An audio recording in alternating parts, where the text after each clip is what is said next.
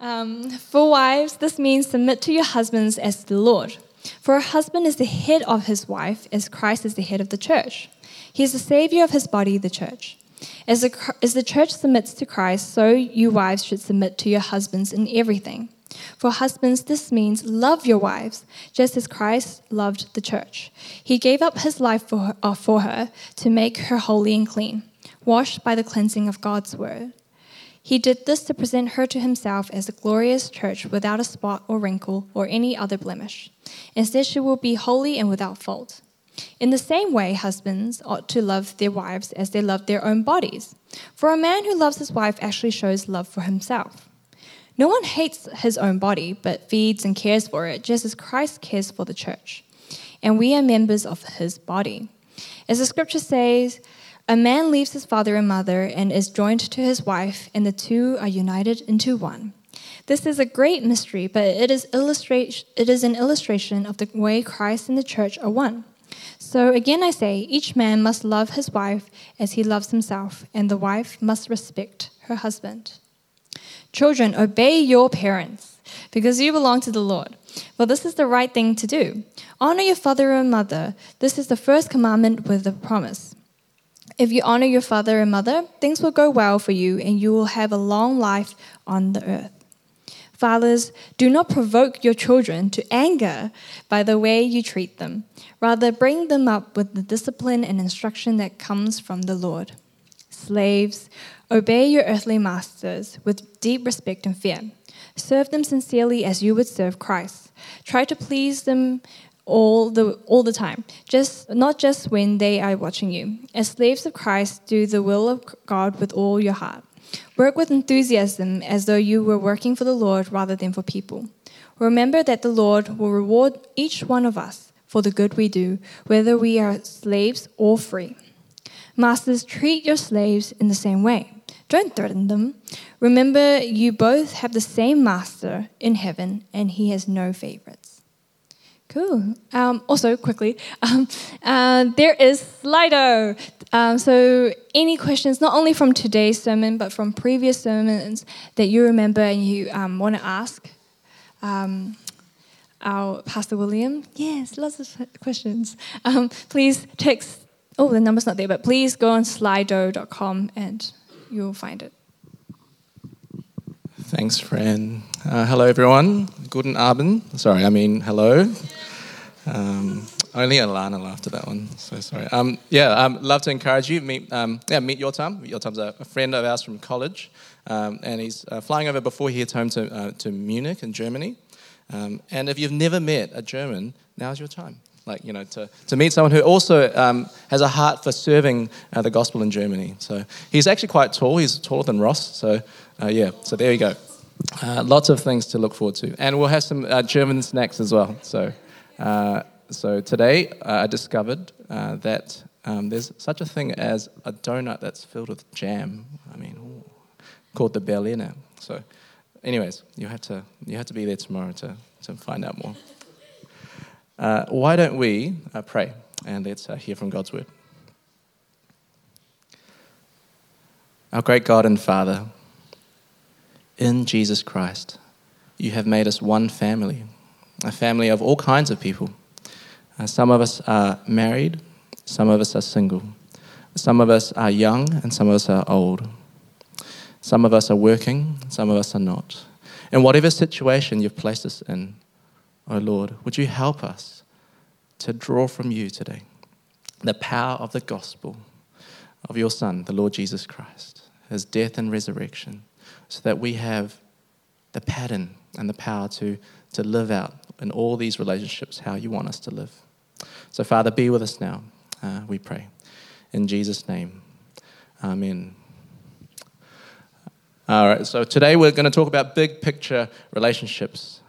Um, I've been married to Cheryl 11 years. We'll talk a bit more about that later. And as a family, we've been all kinds of places. This is a, a travel photo.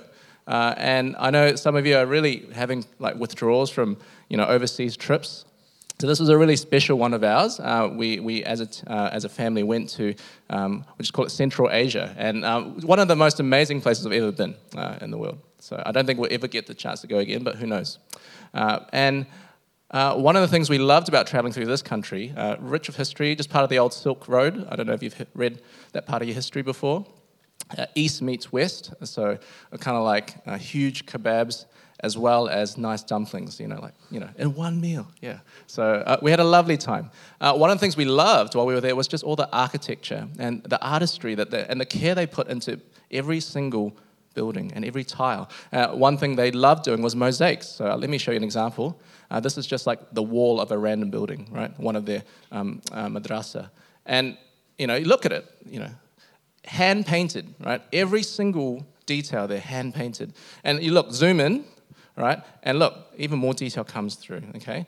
Right, you can see, start to see the kind of the yellow around the flowers and then individual uh, little uh, floral pieces. And then you zoom in a, a, bit more and then, wow, okay, even more detail, okay?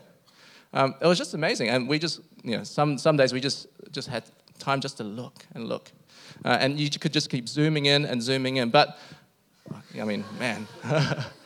so, and that was all done by hand. So we just loved it. Um, but what happens is that if you zoom in too far on something, you actually you start to miss the big picture. Okay, and this is what the full building look, looks like. It's beautiful, isn't it? It's beautiful. But if you look too close, we're going to miss the big picture.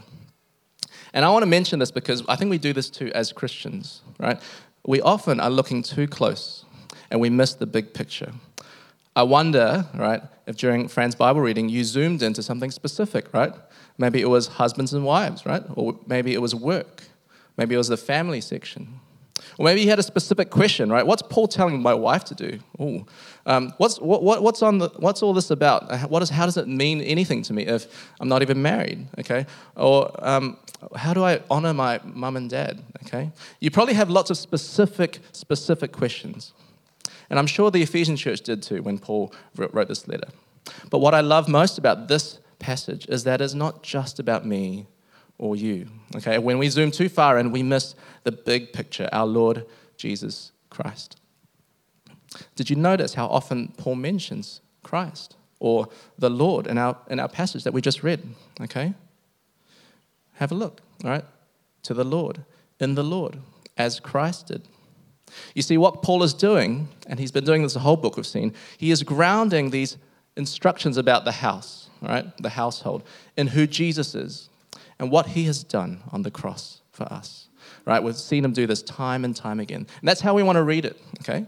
We need the big picture because marriage is tough, okay? We need the big picture because, you know, parenting, and just being kids uh, in your home, is, it's hard, it's tough. And we love, right, okay, work, but it gets tiring. And it doesn't help that we're sinful people. And often in all of these relationships, we start to make it all about us, don't we? All right? Marriage becomes, you know, it's my way and not your way, and then we fight. Or we turn our kids or even our nieces and nephews into kind of bragging rights, right? Or social media trophies. Or maybe we slack off at our jobs or we, we have no motivation uh, in our work. In all our relationships, we need help from the Lord. All right, so uh, this is where we're heading. We're going to have a look today at the big picture of all our relationships. Uh, so far in chapter 5 of Ephesians, remember, our Heavenly Father called us to walk, right, in, in love. That was the, the start of um, chapter 5, verse 1 sacrificial love, right? Not loving ourselves. And we're then to walk as children of light, right? That was from last week what we heard. And then also to walk in wisdom. Okay, uh, I want to point this out. To get, uh, you might have to read your Bibles here. Um, actually, uh, our section um, kind of comes in after we've heard about a very important command, and that was um, not to get drunk, but to be filled with the Spirit. Remember from last week? Because one of the results of spirit-filled living, we heard last week, is that we will live in um, submitting to one another, right, in reverence and fear of Christ. And if you were wondering when we heard it last week, what does it look like to submit to one another? Okay, and fear of Christ. Paul then says, Well, let me tell you. And that's why this is the context of all these household commands. And surprisingly, I think, Paul gives way more than just a checklist of do's and don'ts, doesn't he? Right? He actually offers us three pictures right, of mutual submission so that we can magnify Jesus, right, in our day to day relationships. So that's how I want to go through this passage. We're going to uh, think about three big pictures of mutually submitting for Jesus, right? And obviously, the three pictures one's in marriage, one's in family, and one's in work. All right, let's have a look. The first thing Paul wants us to see today is that marriage pictures Christ's love for the church. I'll say it again. Um, marriage pictures Christ's love for his church. Uh, verse 22 says this Wives, submit to your husbands as to the Lord. For the husband is the head of the wife, as Christ is the head of the church's body, of which he is the Savior. Now, as the church submits to Christ, so also wives should submit to their husbands in everything. Uh, I was once uh, helping out at a wedding, uh, and uh, this was at a previous church, and as uh, this passage was read out uh, by the reader, the bride's family burst out laughing. Okay, they couldn't believe it. Okay, they just heard this S word. Okay, for them it was a joke. But I wonder what comes through your mind when you hear that word, right? Submit. Okay, we live between two cultures, don't we? Okay, uh, on one hand, okay, maybe you live in a part of a world, maybe your, your Chinese culture might say, uh, no questions asked, right? And then on another part of your world, okay, we live, we, have grown up in a Western culture where uh, this word is like a dirty word, right? Well, maybe it's old fashioned or, or oppressive or maybe even dangerous. We've got to wrestle through this. What does it mean when he says submit? Okay, sadly, even Christian leaders can take a verse like this, turn into a weapon, right? Um, you got to hold this verse out when you want your wife to obey you to do sinful things, okay? Or maybe to even abuse them. If that's what submission leads to, okay, why should we keep this teaching? But can I encourage us to give Paul the benefit of the doubt. Uh, let's assume he did not mean to say this as a trigger word or to, to, to picture something negative. I think let's assume that he wanted to paint a positive picture, like he's been doing all through uh, this book. Okay, something countercultural, yes, but something beautiful. So let's look at the text. Let's notice what Paul cannot mean. Okay, verse 22. Submitting can't mean you're not a person. Okay, here Paul is addressing wives directly. Okay? Paul is talking to wives directly, not to anyone else. Okay? He's addressing you as people. Okay? Able to think, able to think through and reason, and maybe assess this for yourselves. Okay, the word submit cannot mean you're forced to obey. Um, the Greek verb that kind of is implied here, and actually borrowed from previously verse 21 in some, in some passages, um, the Greek verb, it's in this kind of special tense where it, it kind of has a meaning more like um, submit yourselves. Okay, some of your translations might even say um, submit yourselves willingly. Okay, it's a kind of verb where you have to do it. No one else can force it on you. Um, uh, thirdly, the word submission here it cannot mean to all men, right? Because it doesn't say that. It doesn't say that. It just says submit to your husbands, your own husbands, right? And fourthly, it doesn't say submit without question. What does it say? What's the qualification? Wives, submit to your husbands as to the Lord. This passage should never, ever justify domestic abuse or very selfish demands where you just want to get your way from your spouse. Okay? Because verse 23 says this the husband is head over her wife, just as Christ is head over the church. And so, there, when he makes the analogy, we want to ask, what is Christ like? What is Jesus like as a husband? He's not a tyrant with a fist. What have we heard already in Ephesians? What is Jesus like? He lavishes kindness on us, He gives us His fullness, He grows us in maturity. That's the kind of head we want to follow and we should look for in a husband, okay? Dating advice was free there. Ladies, okay, the Bible does not call you in marriage to just put up or shut up. Okay, it's not there in the text. You're not a doormat or mute or inferior. Okay, the text does not say that. But in marriage, God does invite you to see the bigger picture. Okay, and to live out. Okay, if you're married, to live out the church submitting to Christ, to picture that, and to follow that picture, to paint that picture uh, as you follow your husband's lead. Uh, uh, there's limits to what I can explain. So um, once I asked Cheryl, how would you explain, okay, uh, what this verse kind of looks like or means, right? And she reminded me, okay, once, it's like ballroom dancing, okay? Uh, in ballroom dancing, someone has to lead, Someone has to follow, okay? Otherwise, we trip over each other's toes. Um, I think Cheryl loves to bring up this analogy because um, for a couple of years, we actually did take ballroom dancing classes, okay? Yes. Um, uh, learning the steps for me was half the struggle.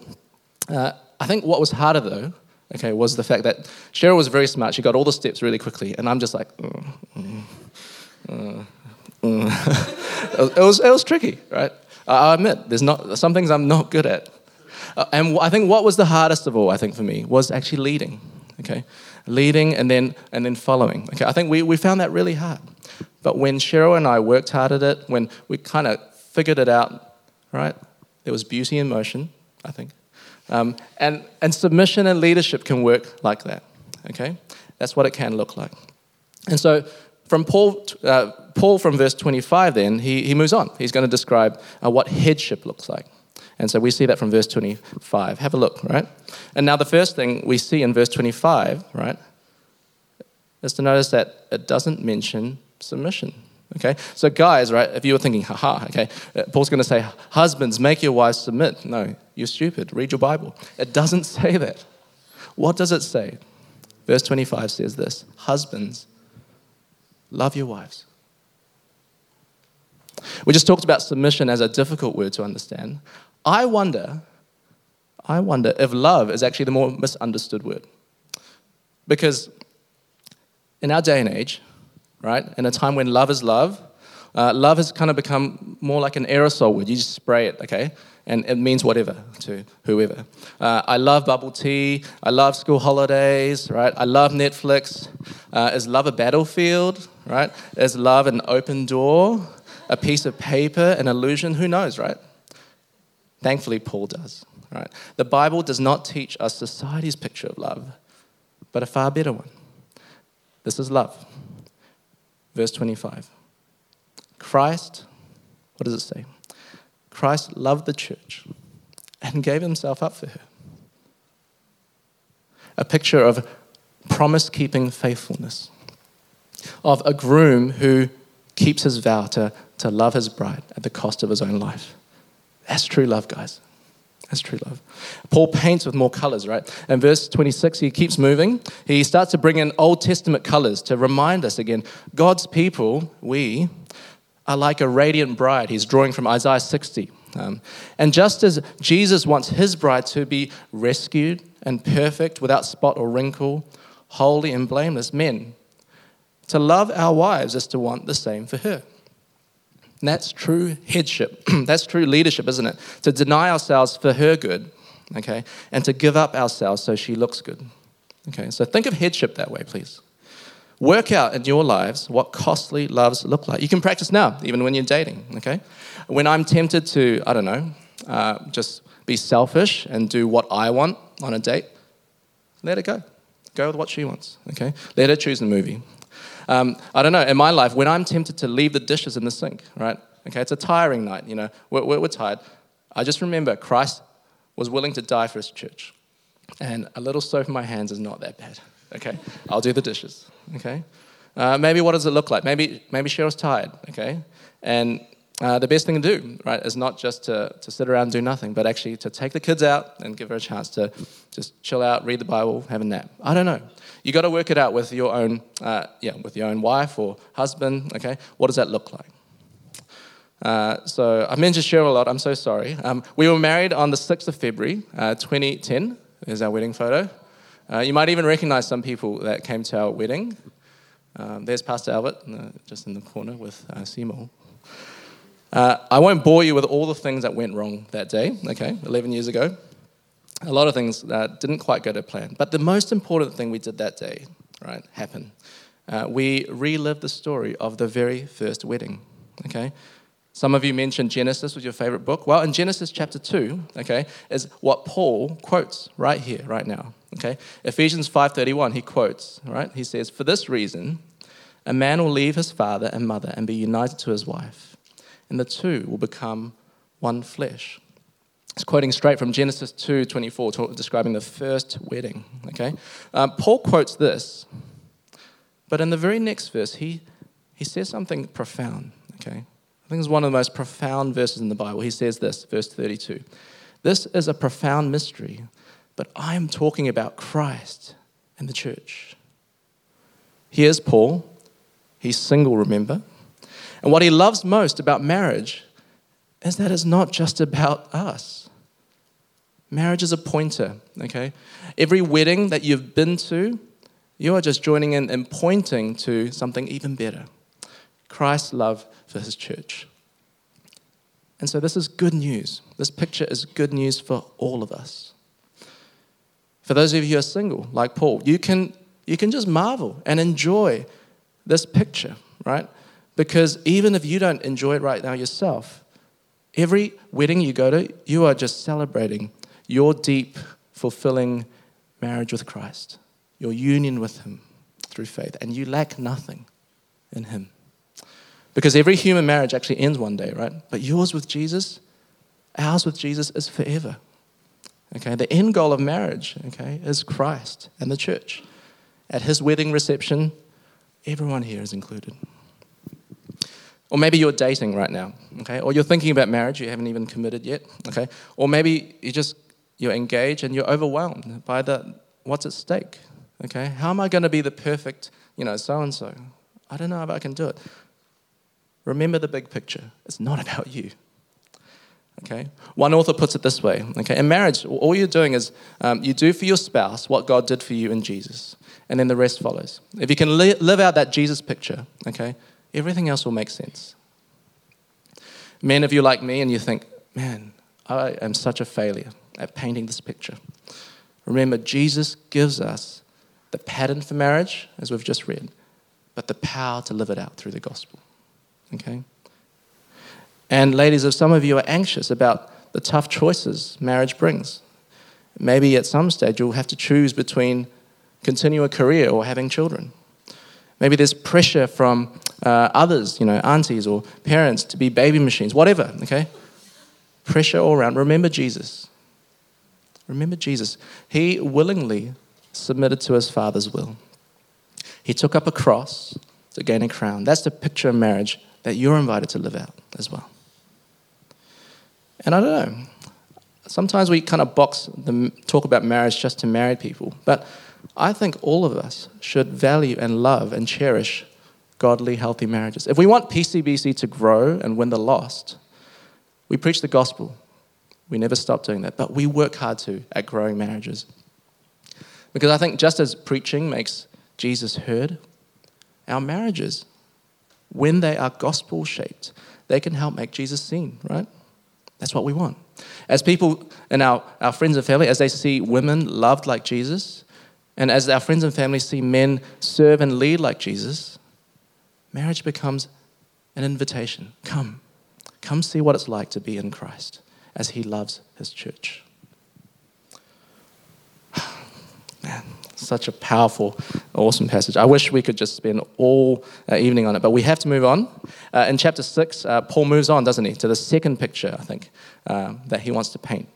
In our next pair of relationships, uh, from chapter 6, verse 1 to 4, we see this. We see family pictures the son's obedience and the father's nourishment. I'll say that again. Family pictures the son's obedience and the father's nourishment. Uh, Paul shifts focus, doesn't he, uh, from uh, marriage to Christian families, okay, children and parents. Uh, and again, he doesn't give a long parenting book. Okay, I think some of the books in our library they're much longer than these four, uh, three, four verses, aren't they? Um, because he, all he needs to say is this. Okay, children, obey your parents in the Lord, for this is right. Okay, in the Lord. Did you notice that phrase? There's our big picture again.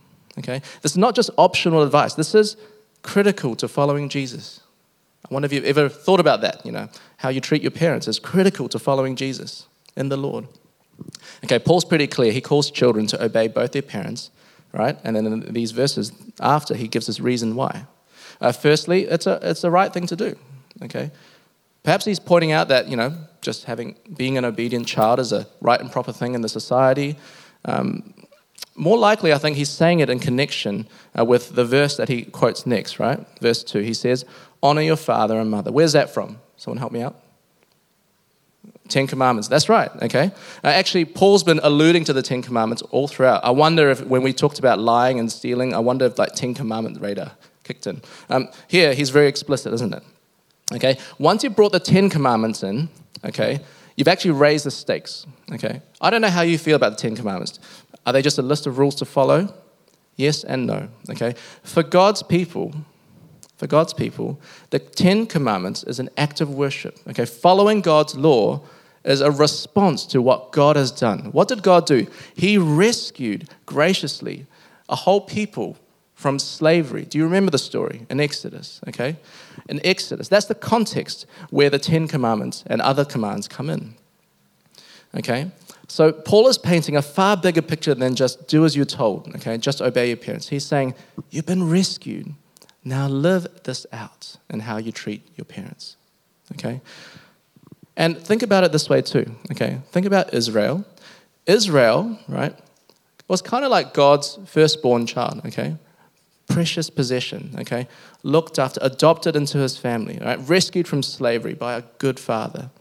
Okay? Israel was called to live rightly as God's people. And one of the ways they needed to do that was to honor their parents. And yet, if we read through the Bible, I don't think Israel did a very good job over and over again, okay? They turned to false idols. They, they mistreated their families, okay? Um, we see in pictures of some of the kings how poorly they treated even people in their family. Yet when Israel failed, Jesus, okay, God's grace of firstborn, comes to earth.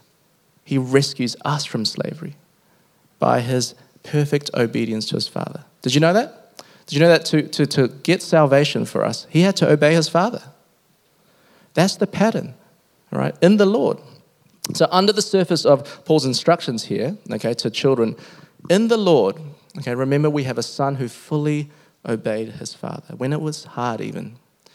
And he offers that perfect record uh, in our place, right? That's the gospel. That's the gospel. We serve and we follow and we are in Jesus, the obedient son. Okay, again, do you see this? In Jesus, we have the pattern and the power to live this out. Okay? I know it's hard for some of us. Okay, some of us have parents who aren't Christians. Some of us, our parents are overseas. Some of us, our parents, parents don't even speak our language anymore. That's hard sometimes. But each of us, the way to work out what does it look like to honor my mum or my dad or whoever else, start with what does it look like to imitate Jesus, the obedient son. That's where we start. Okay? Look to Jesus, the obedient one, so you have the pattern and power uh, to obey your parents in the Lord. Um, if you have a more specific question, um, put it on the Slido and then we can, yeah, we can explore that. But that is the big picture. Look to Jesus as we obey. Verse 4 uh, Fathers, don't exasperate your children. Instead, bring them up in the training and instruction of the Lord. Okay, who are the dads here? There's not many of us. I guess we're just preaching to ourselves for a little bit. Um, uh, feel free to join in, okay, as we just kind of beat ourselves up. Um, we all know the basics, right? There's a negative command right here, if you can see. Don't exasperate, don't provoke your children to anger, another translation says. Um, this is a hard passage to preach because my kids are here and they know all the times I've really upset them when I didn't need to. Um, and the positive, right? Instead of doing all that junk, bring them up, okay, in the discipline and instruction of the Lord. I think the secret to this part, to understanding this part, is that our English translations, they're a little bit too tame when they say, um, bring them up. Uh, in the Greek, uh, when it says bring them up, he chooses the same word he used earlier, okay, in 529, okay? So in 529, he's talking about you know, husbands, right? No one ever hated his own flesh, but nourishes and cherishes it. The same word for nourish there is used here. Fathers don't provoke your children to anger, instead, nourish them in the training and instruction of the Lord. Have you ever thought of parenting as nourishing uh, your kids? Okay, that's, the, that's our job. That's our job. If you're a dad one day, if you're a mum one day, your job is to nourish your kids like our Father nourishes us. Okay? And nourishing means like what? Providing nutrients uh, physically, mentally, spiritually too. Okay? Creating space for our kids to laugh, to cry, to feel cared for. Christian parenting is more than just cooking meals and kind of uh, trying to get our kids into the best schools, right? It's more than that. We have to nourish them, okay? Nourish them. And we nourish them, Paul says, by two things, right? First, uh, by discipline, and second, by instruction. Okay, kind of like two sides of the same coin. Uh, discipline, like loving correction. Okay? Imagine a father who disciplines his children for his good. That's, that's what we should be like. Never in sinful anger. We, we read that earlier. Always trying to get back to forgiveness. We also read that earlier, you see? And instruction, okay? I think sometimes we, we feel too scared as parents. Um, we try to outsource everything, right? Uh, tutoring school can cover that, okay? Ah, oh, you know, send them to badminton club, they'll sort that out. We do too much outside of the home, right? And some of you have lived through that experience. I don't know. Maybe when you guys become parents, I want you to back yourselves, okay? Don't outsource everything away because actually your children can be instructed by you, okay? It will look different, okay? No one has to do it exactly the same way. But back yourselves as parents, okay? Because your goal is not to, to get them to become Einsteins, your goal is to nourish them, okay? With the discipline and instruction of the Lord. And I take it to, as a church, we all play a part, okay? This is talking to fathers, you know, very specifically, but actually as a church, you know, he was writing to a whole church. Everyone can get involved.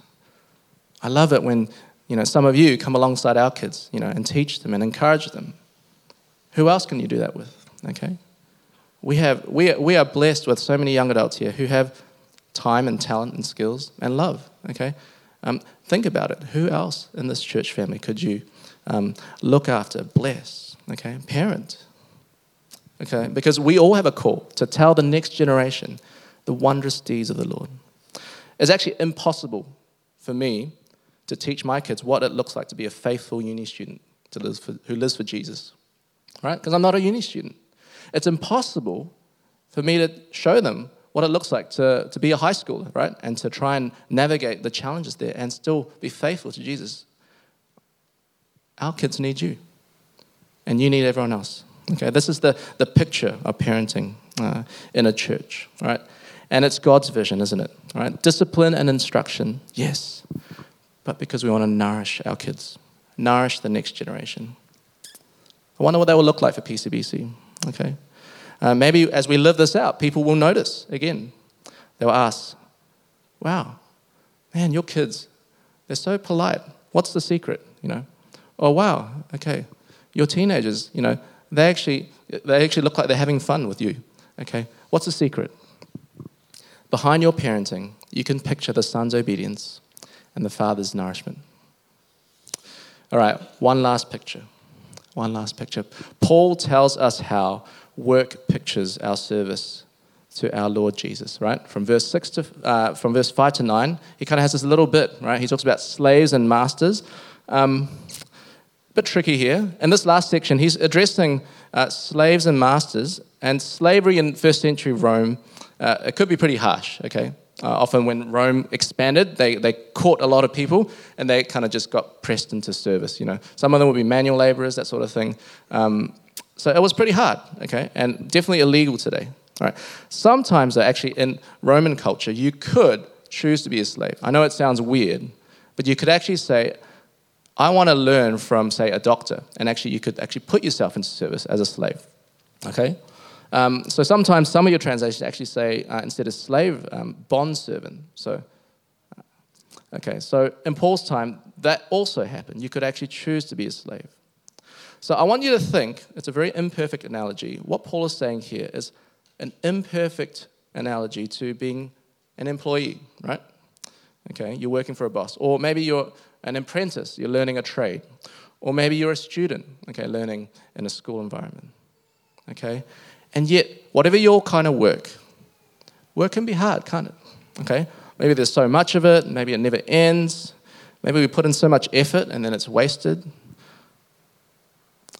I want us to think, though, before we zoom too far again into our own work situations, what is the big picture? What vision did Paul want the Ephesians to have about work? Have a look at verse 5, right? It says this Slaves, obey your earthly masters with respect and fear, and with sincerity of heart, just as you would obey Christ. Whoever thinks when they uh, are at school or when they're at uni that they are serving the Lord Jesus Christ, you are. you should be. That's what it says here, isn't it? Right? Okay, you have two masters, right? Sure. Okay, you got a lecturer, you got to hand in an essay to, or you got a boss, you got to uh, submit something to, but you are also serving the Lord Jesus. That's what it says. Christians in the workplace, at school, wherever, should be different. We should work as though Jesus is our true boss. Okay?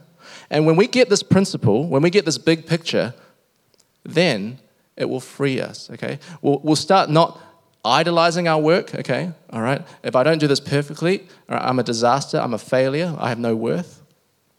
We won't do that if Jesus is our boss, okay?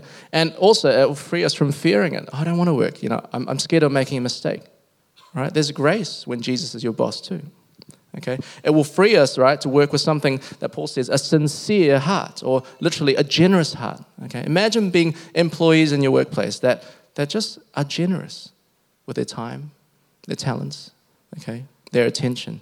Whether you're changing spreadsheets or, or nappies, whether you're writing essays or shopping lists, whatever your work is, I don't care. You are serving the Lord Christ. That's what the Bible says. Let that big picture, that thought, actually change the way you think about your job. And I, I find these words from Paul in the very end, right, for even bosses, even more shocking. Right? Verse 9 And masters, treat your slaves in the same way. Don't threaten them, since you know that he who is both their master and yours is in heaven, and there is no favoritism with him. Um, there was a Roman philosopher, his name was Seneca. Uh, he lived during Paul's time, and he once had this uh, said something, and I quote: "All slaves are enemies." Okay, a pretty common view at the time, where you know masters versus slaves. Okay, you know, two different groups of people. You kind of don't talk to them, you don't treat them well, you don't give them time of the day. Okay, I wonder if some, I don't know if some of your workplaces are like that, where like you never get to see the CEO or whatever. Um, that's pretty brutal. And yet here Paul says to Ephesian slave masters, do the same to them. In other words, treat your slaves in the same way that you treat Jesus. Wow. Whether slave or master, both give an account to the Lord who judges fairly. Wherever you are on the job tree, okay, some of you are here, maybe some of you one day will be here, you are serving the Lord Jesus. That never changes. He is your real principal, He's your real boss. And when Jesus is our master, we stop worrying about working to please others. Okay? We're free to work hard. Okay? Not for not to please another person, all right? Not to curry favor, just to, to work hard for Jesus. Okay? Because we're already slaves of Christ. And He's a good master because he knows what it's like to be a servant, because he loves us, because he'd even die for us. And one day he judges without partiality, with fairness. So that is a big picture that should inspire us as we work. Okay, so friends, work hard.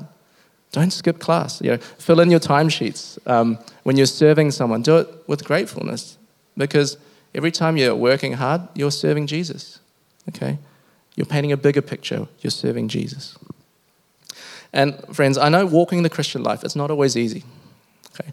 We have so many different relationships, right? Networks that we are living in. Okay? I'm a husband or a wife or a son or a daughter, right? I'm a, I'm a koko, a tete, whatever. Okay? Um, whatever your situation right now, can I encourage you in all your relationships, look for the big picture, right? That's what Paul teaches. Marriage is a minefield, but Jesus loved his church. So we can submit to his dance, right? Um, families are hard, they're broken, but the Father nourishes us. And so we can live to obey the obedient one. And work sucks sometimes, but remember this Jesus is our servant king and master, and we are freed to work for him. Let's pray.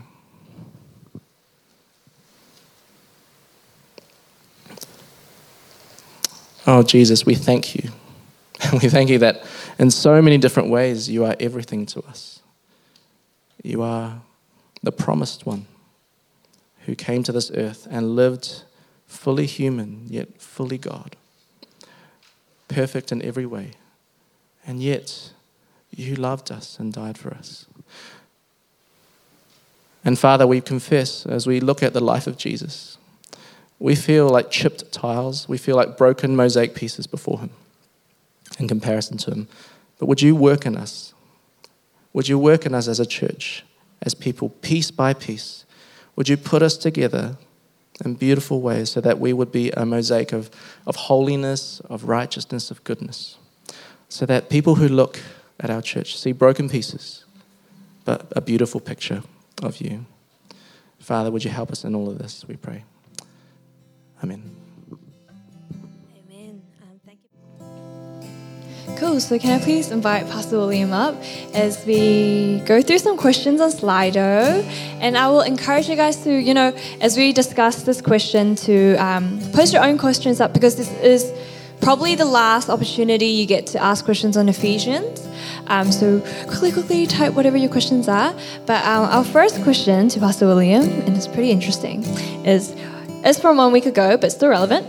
What does godly rest look like? Can godly rest mean secular entertainment? And just adding on to that, um, like what's God's view on secular entertainment? Can we like not watch K dramas at all, or like you know? It sounds like a very personal question from you.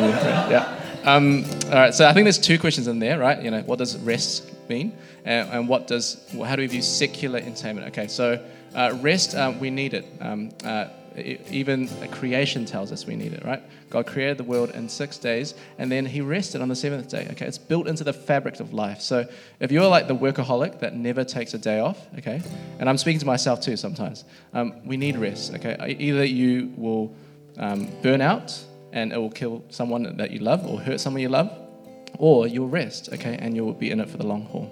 What that rest looks like um, is different. God has uh, called us to rest uh, one way by being with God's people, to remind each other, okay, of who we are, right, as we've just sung, okay, and what, how we're to live. So um, rest is good, okay. At the same time, there are a lot of you who have lots of free time, okay, and your rest, okay, is probably, you know, using up a lot of time on, on things that actually probably won't benefit you in the long run, okay. So um, there's a balance, isn't there? Uh, I think with in terms of what we do uh, with uh, our time, uh, Paul, as we've read in Ephesians, he doesn't give you a list of movies you can't watch and movies you can watch, right? He wants us to walk in wisdom, okay? So there will be some things which you should not even have a hint, okay, not even have anything to do with sexual immorality, things that are crude joking, okay? You got to be careful, right? Um, you got to ask yourself, can I watch this and say, I thank you, Lord Jesus, um, that I was able to watch this today? All right? Those are good questions to ask. Um, and at the same time, um, one, so I think two things, pieces of advice. One is, um, uh, one, I would say, uh, don't be wasteful in your rest. So don't just spend the whole day and then you're like, oh, I never did anything useful. Okay? Yeah. And then also, um, when you're resting as well, um, make the most of it. Okay, we heard in last week, right? Make the most of every opportunity because the days are evil. Maybe use your rest time um, to watch something that benefits someone else. Okay, or to invite someone for a coffee or something. Find things that are restful for you and blesses someone else. Okay, there are lots of ways to do that. So that those would be some quick tips. I think with the terms of like what to watch and K dramas and stuff like that. One thing that I find that is helpful. Okay, if in good conscience you can watch it, you know there are some things I think you shouldn't watch, but um, there are lots of shows which you should watch, but ask yourself, what does this show? Uh, what is the gospel of this show? Okay, I know it's an interesting question, but what is the gospel of crash landing on you? Okay, what is the gospel of um, uh, Frozen? Okay, uh, as you watch, then you're not just switch mine off. Okay, just absorb another okay gospel. You're actually asking, okay, what does this say the good life is? Um, let me t- talk about it with the person I'm with, that sort of thing, with my kids. Okay, so you know when we watch, you know I've got the remote in my hand, and they're annoyed sometimes when I pause it, but I'll ask a question or two because uh, we want to keep on track. You know, what is the gospel of this particular show? I think that can be helpful, yeah, and actually quite fun um, as well when you do it. Get used to it. So those are my tips. Yeah. Totally agree because. Yeah, I found some gospel things in K dramas. There we go. There, every um, every good story, right, is an echo of the greatest story. So there are a lot of um, what uh, actually missionaries called redemptive analogies, which means, you know, in their world, there's something about what God has done. You know, you just have to find it. So, mm. yeah, yeah worth, worthwhile, worthwhile. Uh, one more question, or probably two more. Um, first one Why do the wives submit instead of the husbands? And what does submitting involve? Good question. Again, we want to say um, this can be a hard topic for some people, right? There's ungodly um, uh, behaviors that shouldn't happen, so we want to be wise about this. But in general, um, the reason wives, uh, I think Paul says wives submit to your husbands is because again, he's trying to paint the picture, okay? All right, it's not Jesus um, submits, you know, to the church and the church died for Jesus, all right? It's, it's a, it's a one-way picture that we're trying to pick, you know, we're trying to paint, okay? So there are, you know, and there are good Christians, okay? And they'll probably politely disagree and say, no, the submission only is only mutual, all right? We can paint the picture of Jesus in lots of other ways, and that's not what Paul's saying. But I think he brings it up, doesn't he? He, he makes such a close connection, right? Submit to your wife, uh, to your husbands, just like Christ, um, just like the church submits to Christ. Okay, I think that's why. Right? Right? There's a, you know, what you're doing, even though it's hard, you're, you're pointing, okay, to the greatest marriage. Okay, uh, when Jesus, the bridegroom, laid down his life for his bride, uh, the church. So, uh, what does it look like? Um, uh, great question. You got to ask Cheryl this. Uh, ask, um, ask. Um, yeah, just ask um, Brenda, uh, a lot of the other, yeah, other wives here. I think they'll give you lots of uh, good advice of what it is and what it isn't. Okay, and you know we talked about a little bit of what it isn't in the sermon. So there are lots of bad reasons and bad, you know, kind of ideas of what submission looks like. Yeah, um, but yeah, come chat with us and we can flesh that out for you. Yeah. And one more question is, um, you know, a lot of us here live in a family that our parents are not Christians, Mm. and sometimes it can be very hard to follow some of the things that they tell us to do. For instance, um, if they're from another religion, such as like you know other religious um, you know ceremonies and things like that. So, what is your advice with that? Uh, when I told my mum that I'd become a Christian, um, well, I started going to church. Um, yeah, she flipped.